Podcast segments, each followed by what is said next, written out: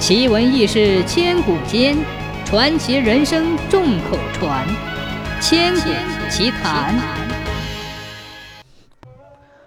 春秋战国的时候，有个著名的女歌手叫韩娥，她从韩国向东走，要到齐国去。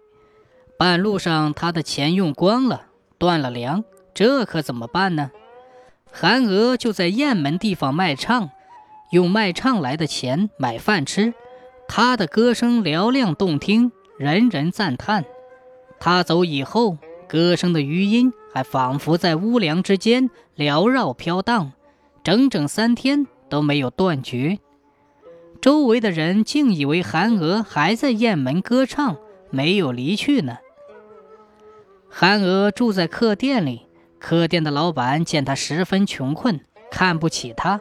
在吃的住的方面都故意刁难他，韩娥忍不住流下伤心的眼泪，拖着长长的调子，边哭边唱起来。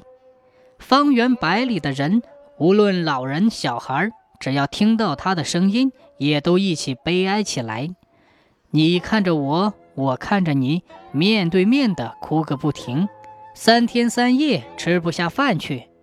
大家急忙去追赶韩娥。诚心诚意地把他请回来，劝他不要再哭了。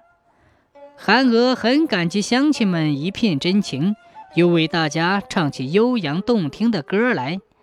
老老少少听到他的歌声，禁不住手舞足蹈起来，把刚才的悲哀也通通忘掉了。临走时，乡亲们又送给韩娥一份丰厚的礼物，所以。雁门地方的人至今还善于一边唱歌一边哭，他们都是在效仿韩娥留下的声音呢。